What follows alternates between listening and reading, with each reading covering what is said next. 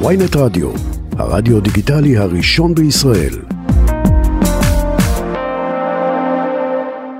טוב, ועכשיו, אה, ועכשיו נעלה מישהו שאני צריך לתת גילוי נאות, הוא מורי ורבי, לימד אותי באוניברסיטה, אה, וכתב היום מאמר אה, מאוד מעניין על אבי כימי, ואני גם עכשיו בתקופה הזאת של הרפורמה המשפטית הוא מתבטא די הרבה בנושא, ואני חושב שהדעות שלו הן לא קונבנציונליות. אז שלום לפרופסור יובל אלבשן, הקריאה האקדמית אונו. שלום ולהתראות, זהו, גמרנו, מורי ורבי. את החוש הומור הרסת גם ממני, אני מקווה. לא, אבל אה, אז דווקא שתדע לך שאני בזמן האחרון קורא מאמרים שלך, אני מאוד נהנה מהעובדה שאני מצליח להתעצבן מהם, כי בדרך כלל כשאני רואה את השם שלך על מאמר, אני ישר אומר, טוב, מה אני אעשה, אני אסכים. בזמן האחרון אני כבר לא, וכל פעם אני אומר, אני אעלה אותך, אני לא אעלה אותך. היום ישבתי, כהרגלי בארומה, כן. קראתי את המאמר, לא חושב שמות אמרתי, כן. כן, אחת מהארומה, יש לי הרבה מה להגיד, ואז העורך, רון שמואלי, שלח בוואטסאפ, תראו את המאמר, אולי נעלה אותו. אמרתי זה סימן אה, גם מרון שמואלי וגם מריבונו של עולם. אז אני חייב להגיד לך שאני עליתי דווקא בגלל דודו ארז, אבל... אני שותק, הבנתי שיש בכלל סיפור, אז אני בא... כן, אבל זה לא, את הגילוי הנאות שלי ושל דודו ארז אנחנו נספר פעם בנפרד. יש שם משהו? גילוי נאות? אני, לפחות אצלי בפנטזיה היה פעם. אה, אוקיי, כן. מאה אחוז. מה, אוקיי, טוב, סקרנת. רגע, אז פרופסור, אה, אתה יכול לסכם לנו בקצרה מה כתבת היום בעיתון על אה, פרשת אבי חימי? רגע, אבל שנייה, קודם כל מטריד אותי, אין בעיה להסתכם, אבל מטריד אותי למה אני מרגיז אותך בשבועות האחרונים במאמרים? אה, גם על אסנת מארק. זה הרגיז אותך? כן. רגע, אתה מה, רוצה ננהל גם על זה, ספרו ננהל לי גם על אבל זה דיון. מה- הוא כתב. אתה רוצה אה, להתחיל מאסנת מארק? אם הוא הזכיר את זה, למה לא, כן? על אסנת מארק, בוא תגיד, אתה רוצה להגיד מה, מה כתבת? אני חשבתי שמה שאסנת מארק אמרה לגבי ארץ נהדרת, כן. צדקה וצדקה מאוד. אוקיי. בלי קשר עכשיו לסיפור שלה עצמה. מה אבל, זה? אז, כן. או, אז זה בדיוק הנקודה, אני חושב שאתה עושה משהו שהוא מאוד דומה אה, למה שאבישי בן חיים עושה, הוא לוקח משהו נכון, שזה כמובן שיש ישראל הראשונה ויש ישראל השנייה, ויש הגמוניה, ויש דיכוי של מזרחים בבית המשפט העליון, כן. אבל אז את התיאוריה הזאת גם מצ... מעצבת את כל השאלות הפרטניות, כלומר את השאלה למשל, האם ראש הממשלה בנימין נתניהו לקח שוחד, וזו שאלה שיש בה אמת, כן או לא, ואותה הוא גם מכיל עליה את התיאוריה לגמרי, כלומר השופטים הם אשכנזים, הוא מייצג את ישראל השנייה, וזה הסיפור. אוקיי. עכשיו אוקיי. אצל מה- שאני מבין, אה, יואב, זה שדווקא המרצה שלך במשפטים לא היה ברמה גבוהה, כמו. שלפחות הוא חושב את עצמו. נו, אוקיי. כי- אף תיאוריה לא מתאימה. אני לא מסכים, אני... את התיאוריות האלה למדתי גם בשנות ה-80. לא, אה, לא התכוונתי רגע, ש... רגע. אוקיי, כן. לא, ואני אני רק אומר שבהקשר הזה, אני, אני לא חושב שהתיאוריה, יש תיאוריה אחת שמתאימה לכולם, ובעיניי השגיאה הגדולה של אבישי היא בדיוק זה, שהוא לוקח תיאוריה שבגדול היא נכונה, שם אותה על, כמו איזה דת על כל תחומי החיים, לכל השאלות, ואז משם גוזר את כל התשובות, ותמיד הן מתאימות גם לתיאוריה. אז עד לפה למדתי בסדר מהפרופסור שלי. מה... נכון, עכשיו, עכשיו, זה, לא, זה בכלל לא קשור לסיפור פה. הסיפור פה הוא האמיתי, בהקשר גם של אה, מה שאמרה מרק ואיך שהתייחסו אליה, ואני לא כיף לכל הדברים, זה שאכן אתה, הוא יכול לאהוב את זה ולא לאהוב את זה, ואני כמוך, אה, דון רבינוביץ', באתי מוולוז'ין ומוורשה, אין בי אפילו גל של מה שנקרא מזרחי, ובכל זאת ארץ נהדרת לאורך השנים, עסקה, הדגימה, הייתה אה, יותר ג'ים קרו מבחינת אה, אה, דמויות שחורות מאשר כל תוכנית אחרת. תמיד כאשר היה שם מזרחי הוא הוצג כטיפש. טוב, האמת שעכשיו נראה לי שאנחנו ממש זורקים הציד למקומות אחרים. אה, לא, אין בעיה, אבל פה, רגע, אני צריך גם לתת עוד גילוי נאות, גם אה, דודו היה בארץ נכון. נהדרת, אני עבדתי עם ארץ נהדרת, אבל... וגם גילוי, נאות של לא- כותבים קומיים, לא הם תמיד מחפשים איך להצחיק דמות, והרבה פעמים נאחזים כן, ב... כן. לא, אני אבל רגע, אבל אתה- חברים, חברים, אני מכיר, אני מכיר את כל התשובות. לא. רגע, אבל רגע. אני- אני אני אגיד לך, מה שלי... אבל אתה לא מגיע לנקודה, לדעתי, כן. מה מה שכתב מולי שגב באופן פרטי. אני את ארץ בארץ נהדרת לא לא צופה, בדיוק מהסיבות שאמרתי לכם, ואני יודע שאנשים צוחקים והכל בסדר, וזה וזה מותר להם וזה סבבה ולגמרי. מולי שגב כתב שם איזה משהו על זה שהיא תפסה את מקומה של מישהי אחרת, שגם היא מזרחית, והביטוי הזה תפסה את מקומה זה מה שאנחנו רואים היום כאן בכל מיני הפגנות ובמקומות אחרים. יש כאלה שזה המקום הטבעי שלהם, ויש כאלה שאם הם הגיעו לשם תופסים את מקומם. אבל זה כבר, הצעתי, זה כבר. פרשנות שלך. אתה מכיר את מפעילותיה של אסנת מארק בפאנלים? הרי במה היא לא. עולה? היא לא עולה לא בשיקולים, בנושאים של מדיניות, בטח לא של אני מדע, לא- אני היא לא- עולה בשיקולים של משפחת נתניהו. אתה חושב שאני הולך, אני להסתנגר על... אבל זה- אבל. זאת הנקודה. אני- אני הולך, לא, היא לא העניין, הוא היה העניין. אבל הוא, בעצמו, שכן, כן. אבל הוא בעצמו, זה שרואה את מפעלותיה של אסנת מארק כדי ליצור את הסאטירה שלה, הוא רואה שבדרך כלל מה שהיא עושה בפאנלים זה מגנה על משפחת נתניהו, תומכת באלי ציפורי על, ה, על זה שהוא אה, עזוב, הטריד יואב, עד, כאילו דברים. שהם באמת, אה, אחר כך, יואב, כן, שנייה. בתוך, אני, אני לא נכנס בכלל, מגיע, יכול להיות שהוא צודק לגביה או לא צודק, זה. לא העניין. תוך כדי האמירה שלו צצה אמת. אמת שהיא אמת שבעיניי היא אמת שהיא עולה עד כדי גזענות ולכן צריכים לעבוד עליה פנימה. והאמת הייתה שתראו את מי היא הזיזה ממקומה הטבעי, מי שילם את המחיר. עכשיו, עזוב רגע אסנת מארק. אבל מי שילם את המחיר? אישה מקצועית. כשבא, לא, כשבא שר הוא החליף מנכ"ל וגם השרה הקודמת שהחליפה את המנכ"לית הזאת הייתה שרה פוליטית והחליפה אף אחד שם אין לו קושאן אבל כן זאת התפיסה תראו גם עכשיו מה שקורה ברחובות אני לא רוצה להכניס לתוכנית עכשיו אני הקראתי לזה אבל תסתכלו בחלק מהקולות ברחובות זה קולות שאומרים מה פתאום אתם לוק- לוקחים את המדינה שלנו ושוב אל תיקח אותי לאבישי בן חיים בסדר, אבל, אני- רק, אני אבל, מדבר- אתה, אבל אתה מונע אפשרות לדון בעובדה, הרי בסוף זה, זה קלישה, אבל יחס גורר יחס. אסנת מארק עולה אה, בפאנלים גזענות- ו- וצוברת את גזענות- ההון התקשורתי שלה על ידי התחנפות למשפחת נתניהו. זיקקנו, יואב, זיקקנו את המחלוקת בינינו. בעיניי שום דבר לא מצדיק גזענות, אפילו לא גזענות. טוב, אני אני פשוט, אעשה? אבל אני פשוט חושב שאי אפשר אה, את המקרה הספציפי הזה לבחון רק בשאלה של גזענות, כי אני יש פה אבל גם לא- עניין של מקצועיות אני- נגד אנטי מקצועיות. לא, אה, אה, יכול להיות שכל היחס הזה מגיע לאסנת, אני בכלל לא מתווכח על זה, לא מכיר, לא רוצה. אוקיי. אלא אני רק אומר שתוך כדי היחס שאולי מגיע לה, עלו שם, הייתה שם אמירה שהציגה תפיסות עומק שהן הבעייתיות בעיניי, זה הכל. היא בכלל לא הסיפור, זה אותו מולי סגר הסיפור. אוקיי. והאהבה שלי או לא אהבה שלי כנראה לא מאוד מטרידה, כי רוב העם רואה את הדברים האלה. אני כן חושב שיש גם אחריות לדברים, אבל בסדר, אתה יודע, מי אני? לא, אני אח-. אה, אחריות בטח שיש. אה, אה, זה לא דיון, אני לפחות לא מנסה לנהל דיון שלם על סאטירה, אבל בוא נעבור לדבר על כן. אבי חימי, מה אמרת, מה כתבת על אבי חימי? תראה, אני היום כתבתי, בגלל זה היה לך אולי קל להגיד, כי זה פרשנות משפטית נקייה. פשוט, אני צפיתי באבי חימי אתמול, שהוא נותן את הגרסה שלו. ונזכרתי באבי חימי העורך דין, שהוא אחד מעורכי דין הסנגורים היותר ותיקים שיש פה, שהוא יודע שהכלל הראשון הוא שאם אין לך הסבר ממש טוב, מדויק ופשוט, אז מוטב קודם כל לשתוק ולח- ולחכות כמה ימים. והחשוד חימי, החשוד, זה לא חשוד, כן, עדיין לא חשוד, כן. כן. הנילון חימי, או מי שכאילו כרגע בעין הציבורית, לא הקשיב לעורך הדין חימי, ואתמול בגרסה, אם אני הולך אפילו רק לפי גרסתו, עולות שמה הרבה מאוד, אה, עולים הרבה מאוד סימני שאלה שיכולים להגיע לכדי עבירות פליליות, למשל, גם אם זה בהסכמה מלאה, בסדר? אנחנו שוב הולכים לגרסתו. לחלוטין. האם הוא יכול היה לתת המלצה? לא. עכשיו, האם אין פה מרמה והפרת אמונים גם בתוך תאגיד, כי לשכת עורכי הדין זה תאגיד, וגם כעובד ציבור, כי הוא גם נושא משרה? יש. זה, זה, זאת הנקודה הראשונה. הנקודה השנייה היא, שגם שם אמרתי, גם אם הולכים לשיטתו, אז יש פה סוג של הטרדה מינית שיכולה להיות, לפי התפתחות חדשה שיש בפסיקה בדצמבר האחרון, של יחסי השפעה. אנחנו בגדול, בגדול חוק הטרדה למניעת הטרדה מינית, וזה בדיוק השנים שאתה למדת, אגב, יואב, הוא אחרי החוק הזה, לוקחים את ההטרדה מינית בין יחסי מרות, שאז גם אם יש הסכמה זה לא משנה, כן. לבין עמיתים, בסדר, אתה ודודו ארז לצורך העניין שאתם עמיתים, שכאן עניין ההסכמה או לא הסכמה הוא כן משנה. זאת אומרת, יש פער בין יחסי מרות לשאינה כן. יחסי ככל מרות. שיש ועכשיו- יותר כוח, יש עליך יותר נטל להוכיח שזה לא הייתה הטרדה. לא, לא רק זה, זה נכון. אותו מעשה נתפס כהטרדה. אתה לא יכול, אתה לא יכול, ההסכמה לא עוזרת לך. כן, כן. גם אם זה בהסכמה, זה לא באמת הסכמה. עכשיו, זה לא באמת הסכמה. בדיוק, בדיוק. עכשיו, זה לא- ועכשיו בית המשפט, בית המשפט קבע בדצמבר האחרון שיש גם דרכת ביניים שנקראת יחסי השפעה, שאני לא המנהל שלך, אבל יש לי יכולת השפעה עליך, ולא Mm. רציתי להגיד לך את זה, אבל בקשרים ההדוקים שלי עם דודו ארז, אז הוא שואל אותי אחת לתקופה, מה אתה חושב על יואב, להמשיך איתו, לא להמשיך איתו, זה הולך לכיוונים האלה. כן. וזה אומר שיש לי השפעה עליו, וזה אומר שהיחסים ביני לבינך, יואב, זה לא רק היחסים, יחסי הערצה הדדיים, אלא זה גם יחסי השפעה, כי אתה יודע שאני יכול לעזור לך.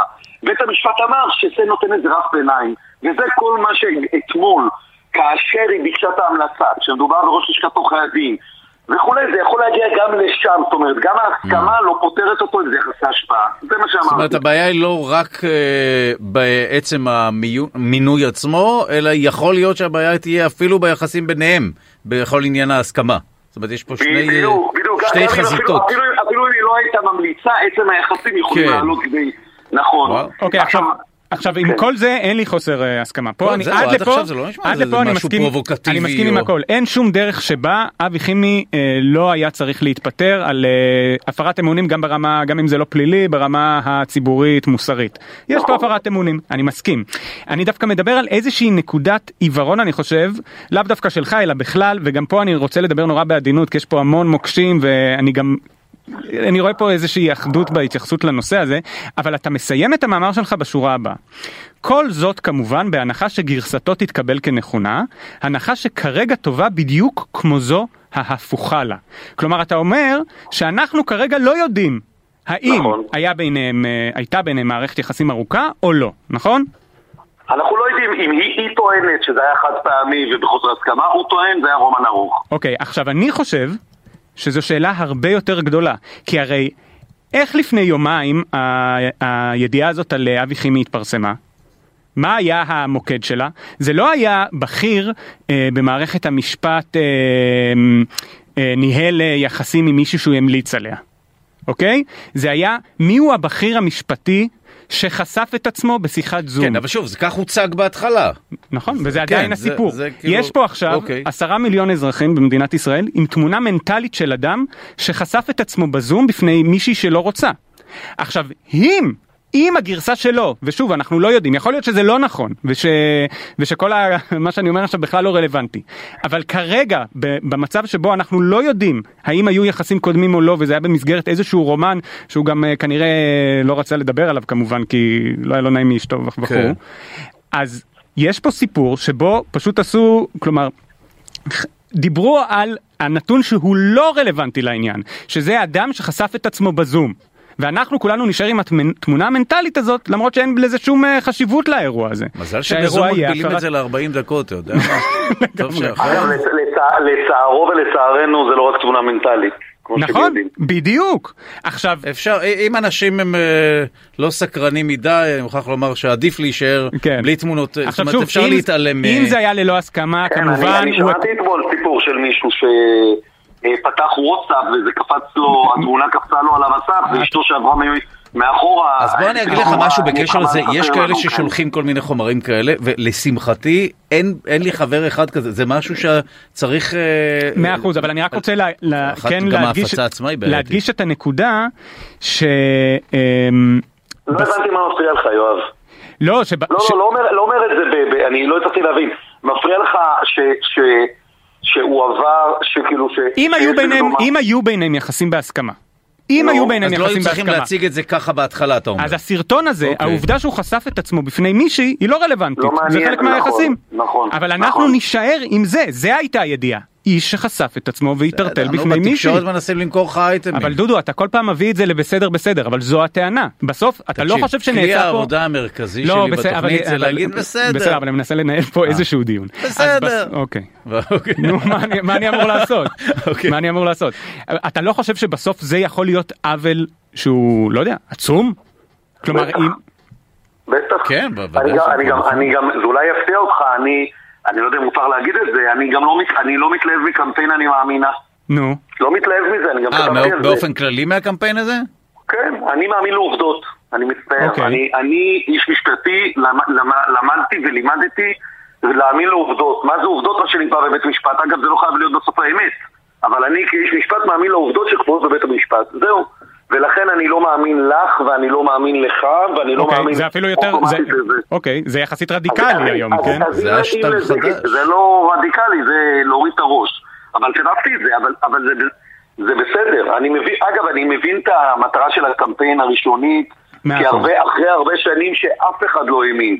ושהם עברו ביזוי ושיסוי ועונש שניוני ואנחנו יודעים את זה, אז עכשיו המטוטלת היא לצד השני והיא חשובה, אני מסכים.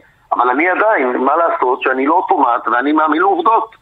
ויכול להיות שהיא, לא, אגב, היא כנראה בכלל לא במשחק, אבל יכול להיות שהגרסה האחת היא שקרית ויכול להיות שהגרסה השנייה היא שקרית, ואגב, יכול להיות שאפילו שתיהן נכון, יכול להיות שיש פה גרסת ביניים שבעבר ככה ופתאום, וכבר לא היה, ואז, וגם אז יש... זה היה טווינס. בוא נגיד שאם זה לא היה, תראה, פה, למה אני אומר, לא, לא כתבתי את הכל, אבל חימי שם פה איזה גרסה שהיא באמת גם קלה להוכחה וגם קלה להפרחה. נכון, האמת שנכון. שהוא מדבר על שנים לעומת זה... מה זה, הכי בקלות אפשר להוכיח דבר כזה. נכון, עכשיו לי תחשבו חיים. שאם הוא היה אומר פשוט זה היה בהסכמה. אז עכשיו זה היה כבר מילה, מילה מול מילה ודברים כאלה, ואז, ואז הייתי גם אומר לכם, חבר'ה, יכול להיות שגם בסוף, יכול להיות ששניהם צודקים. הוא, חשב, הוא באמת חשב שהיא מסכימה, היא באמת חשבה שהיא לא מסכימה, וכל אחד והתפיסת המציאות שלו, ונגיד שהגענו עד לשם. אבל פה שתי הגרסאות הן גרסאות כאילו מוחלטות, אחד אומר זה היה חד פעמי ו-X, ואחד אומר נכון. זה היה לאורך שנים ו-Y. אז זה לא בדיוק יכול להשתלב, זה בדיוק מזכיר את, ה, את, ה, את משפט קצב שאתם זוכרים, שברגע שאתה אומר, אה, מעולם לא הייתי עם אותה זה, ואז יש תמונה שלך, סתם אני אומר, עזבו קצב. אני מעולם לא עשיתי איקס, אני מכחיש הכל, ואז יש תמונה שלי בבית מלון, בזה זה נגמר, לעומת סיטואציה שבה אני לא מכחיש, אבל נותן הסבר אחר. אז פה בהקשר הזה, אני מסכים איתך אגב שיכול להיות שנעשה פה... תראה, התקשורת איך שהיא מוכרת וזה, כולנו מתפרנסים ממנה קצת, אז אני לא יכול להעלין, אבל זה נכון שאנחנו הולכים תמיד לכיוונים האלה. אה, אבל זה, זה שיכול להיות שיש פה עוול, אין שאלה בכלל. עכשיו אני רוצה, בגלל שאנחנו כבר זוכים לדבר איתך, אפשר לדבר איתך על על הרפורמה המשפטית מאוד, רגע? זה מאוד מסקרן אותי. מה דעתך על הרפורמה המשפטית? או האם אתה קורא לרפורמה מהפכה, הפיכה, מכות? תשובה רצינית חברים כאילו? כן, כן, כן. לצערנו אנחנו אה. נאלצים גם להתמודד עם דברים רציניים, לא תאמין. זה פשוט נכפה עלינו. אני מעריץ אה, של שניכם, הכל בסדר. במיוחד אחרי מה שיואב עבר עם, אה, לדעתי נורית גפן, אז בכלל אני אוהב אותו. יפה, מה? וואו. רגע, מה זה? זה תוכנית אחרת שהייתי בה. איזה... בואנה חצוף, נורית ואני חברים טובים הרבה שנים. אה, באמת? עוד כשהיית- זיגוטה, לפני שהחלטת אני הייתי כזה הומו זיגוטה, מצחיק, כן. אז אה, זהו, בדיוק. אוקיי. מה עשית אה, איתה? הייתי איתה, עשיתי את הריאליטי בחו"ל. אה, נכון. פעם הוא היה כוכב גדול. אה, כן. רגע, אז... דודו, אתה אל תתבלבל. רגע, אז כאילו, המדרג פה מאוד ברור, לדעתי אתה טועה פשוט בזה. רגע, אז תן-. תן משפט על הרפורמה ואז גם שם אני אתן. לך... אוקיי. אז יאללה, רפורמה משפטית. מה אתה אומר? לצאת להפגין, להתחבא בבית? קודם כל, מי שנגד חייב לצאת להפגין, אני בעד, אני מתלהב מאנשים שמפגינים. הדבר שהכי מפחיד אותי זה אנשים אדישים ושלא אכפת להם. אני, כשלעצמי, יותר בעד הרפורמה מאשר נגדה, אבל שוב, עם הרבה... בוא נגיד את זה ככה, אני אנסח את זה יותר, יותר זהיר ויותר מדויק. אין לי ספק שמערכת המשפט חייבת רפורמה, נקודה. למה? אין, ולא רק, כי היא מערכת שהיא כבר שוקעת הרבה זמן, אין בה את אמון הציבור, ואי אפשר כל הזמן להגיד רק בגלל המשרד דה-לגיטימציה של נתניהו, זה לא נכון, היו לה הרבה מאוד סיבות, את חלקם אתה, אפילו אני ואתה למדנו ביחד לפני איזה 20 שנה, היא מערכת שהיא סבלה ממחשבה ועדיין סובלת ממחשבה אחידה, מנישואי קרובים ומכל מיני דברים שהביאו אותה לסוג של התנוונות שהוביל לירידה באמון, ולכן המערכת צריכה שינוי, נקודה. אז זה קודם כל נקודת המוצא שלי. נקודת מוצא נוספת זה שאני אוהב שהרשויות מתקוטטות אחת עם השנייה. אני שמח מאוד לשמוע שבית המשפט העליון מתקוטט עם הכנסת ושהיועץ המשפטי במשרד X מתקוטט עם השר באותו משרד. ככל שהם יתקוטטו יותר, אנחנו האזרחים הקטנים נהיה מוגנים, כי זה אומר שאף אחד מהם לא יכול לרכוש יותר מדי כוח. אבל אולי אנחנו זה- מגיעים עכשיו למצב שבו פשוט הם... מישהו מנצח. בקטטה. שנייה, אבל כרגע המצב הוא, ועכשיו נגיע לרפורמה. המצב הוא היום זה של, שהמשפט, ולא חשוב איך זה קרה וכמה קרה ומי עשה, למשפט היום יש כוח, בעיניי, עודף מדי. אוקיי. גם ליועצים משפטיים לעומת האחרים וגם לבית המשפט העליון, שהחל מהיכולת לעשות את הביקורת השיפוטית על חוקים, ועכשיו אפילו את היכולת לעשות ביקורת שיפוטית על חוקה דרך אותה סמכות מכונן, שימוש לרעה בסמכות מכוננת, ועוד כל מיני דברים שהמציאו בהודו, ורק בהודו יש. אוקיי. אז, אז בהקשר הזה אני, אני כן חושב שצריך שינוי. אממה, שהרפורמה הזאת קודם כל היא בעיניי קיצונית מדי, והיא גדולה מדי בבת אחת, והמבנה של בית המשפט הוא מבנה בסוף של קירות גבס כמיטב המסורת הישראלית, ואם אתה יותר מדי דופק, אז הכל יקרוס וזה אי אפשר. אז בקצרה, למשל, אני פסקת התגברות מאוד מאוד בעד, אבל זה צריך להיות, זה לא מעניין אותי 61, 65 או 7,000, זה לא משנה. מה שחשוב זה שיהיה בתוך המספר שייקבע, ויכול להיות גם 61, שיהיו חמישה ח"כים מהאופוזיציה. כמו שיש לנו בכל מיני חוקים, כמו חוק ההדחה. אוקיי. שאני צריך מספר מסוים של אופוזיציה. שתיים, וזה אפילו יותר חשוב מזה, שפסקת ההגבלה לא תכלול שום דבר שקשור לבחירות. חוקי בחירות אי אפשר להתגבר עליהם. אוקיי. אם הכנסת עכשיו מחוקקת חוק שדוחה את הבחירות בחודשיים ברוב של 120 ח"כים, בית המשפט העליון יכול לפסול את החוק הזה, ואי אפשר להתגבר עליו, כי זה כללי המשחק. אותו דבר אני יכול לתת לכם דוגמאות בדברים אחרים, גם לגבי המינוי, למשל מינוי יועמ"שים. עושים, אני חושב שצריכים לעשות הבחנה בין היועמ"שים למשרדים ליועמ"ש הכללי, זאת משרת אמון, האחרון הוא משרת אמון, הראשונים לא, וכולי וכולי, אותו דבר לגבי סבירות. זאת אומרת, מה אני רוצה להגיד? הרפורמה נדרשת מאוד. המערכת לא הסכימה לאף רפורמה במשך השנים, אני עד לזה עם כל כך הרבה שנים שאני שם. האם הרפורמה הזאת אה, נכונה? בעיניי לא, צריך אה, כל מיני שינויים כמו שאתם רואים, שיכול להיות שהם נשמעים שינויים גדולים, אני חושב שהם כן, ובסוף זה נמצא בפרטים. אבל... טוב, אגב, אולי באמת תעבור שינויים, זו נקודת זה- מוצא כרגע, לא? אבל זה בדיוק העניין, יכול להיות שאתה כן מתעלם, למרות שאני ראיתי שאתה כן לעומתי לרפורמה הזאת, אבל למוטיבציות, כי הרי הטענה של המחנה שמסרב עכשיו לשינוי, שבצדק צריך לאפשר שינוי כלשהו, הוא שזה בא באופן דורסני, ושהמוטיבציה, בכל זאת יש פה ראש ממשלה ששינה את דעתו אחרי שהתחילו החקירות. אבל אתה תמיד תאשים אותו כן, במוטיבציה. אבל, אני, אני לא בוחן לב וכליות, אני לא יודע אף פעם מוטיבציה של אנשים. כן, זה נכון. אני גם לא אני גם לא יודע מה המוטיבציה של אלה שיוצאים למחאה, אני גם יכול להלביש לה כל מיני, כל מיני, אה, כל מיני כסות, כסויות, כסות ברבים. אבל אתה אנחנו בעצמך. אומר שהם מביאים והופכים את זה על כולם, ובגלל זה גם יש כזה קונצנזוס לא, נגד, אבל וזה לא באופן אבל- אבל מערכתי. גם כל- גם- זה- זה כמו כל... אבל אבל כולם יש להם אינטרסים במשחק הזה, בטח במשפט שהוא בלאו הכי תופעה חברתית ולא מדעית. אז זה, לא, אז זה פחות חשוב, גם פחות חשוב איך הגענו לזה וגם פחות חשוב מוטיבציות. בואו נראה מה צריך לעשות עכשיו. ואני חושב שהשיח הבינארי שהיום מתנהל, שהוא שיח של חרמות, שהוא שיח של אה, אפס ואחד, שחור וזה, רשע וזה, הוא שיח שהוביל אותנו גם לממשלה הנוכחית, שבמקום ממשלה שתייצג את רוב העם, שהוא נמצא לטעמי באזורים שלי של המרכז, ואפילו אני חושב מרכז שמאל היום, אבל נקרא לזה רק מרכז, הוא היום נמצא בימין ימין בגלל החרם הגדול על נתניהו, ועכשיו אותו דבר יוביל אותנו לרפורמה לא טובה בגלל ה... הגישה הזאת שהיא גישה קנאית שאנחנו נעלה על המצדה ואם לא יתרשמו לפינו אז שכולנו נתאבד. זה לא עובד ככה. הרפורמה, אני, זה לא מעניין אותי אם זה קשור לנתניהו, לא נתניהו, כל הזה, אני, אתה יודע מה? הכל זה נתניהו. הוא ושרה ויאיר ישבו במטבח, בישלו את הרפורמה, טפטפו, כמו שאז היה גרגמל, אתם זוכרים שמדבר על הזה? הכל באמת הכי שחור שיש, וגם טפטפו דם של יהודים. מאמין להכל, מה זה משנה? רגע, כרגע אז- יש רפורמה שצריכים לטפל בה. קודם כל רק אה, נתנצל בפני היוצרים של הדרדסים, אה, גרגמל, וזה לא רוצים להיכנס שם, בכל זאת זה פיום. אגב, סליחה, אם כבר אנחנו מדברים, הזכרנו את סרט נהדרת וג'ים קרו, אז דווקא גר- אה, גרגמל, כל הסיפור היה של אנטישמי הדרדסים- לגמרי. בדיוק. יש טענה. כזאת, אגב, מה זה היה- טענה? זה אנטישמיות. לא, טענה? שדרדסית היה- הייתה בהתחלה שחורה ואז הפכה לבלונדינית, והוא רצה, בסדר, אבל אה, אין שם... לא, אבל, אבל זה, זה רגע, רגע, דודו, זה עכשיו סתם, אתם מגיעים למשהו שפעם כתבתי עליו מאמר. מה? זה, ש, זה שהייתה רק בת אחת, והייתה כן. בלונדינית, וזה, זה זה אגב, אני מזכיר לך שהייתה משהו. שחורה כשגרגמל יצר אותה, ואז דרדסבא הפך אותה לבלונדינית והיא הפכה להיות טובה. הייתה בהתחלה מרגלת עם שיער שחור. זה חלק הזה מהטענה. לא. ואגב, זה לחתחתול קוראים עזריאל, שזה נשמע כמו ישראל. נכון, נכון. ש, שזה אגב, אני לא יודע אם אתה, למה, ארז זה עיראקי? ארז, ארז אני המצאתי בדרך למשרד הפנים, אבל זה עיראקי במקור, זה יעקב במקור. אה, כי... כי אני המצאתי את זה. אה, כי עזריאל וישראל זה הכל הכל סביב מוסול שם, לא חשוב. אה, אוקיי.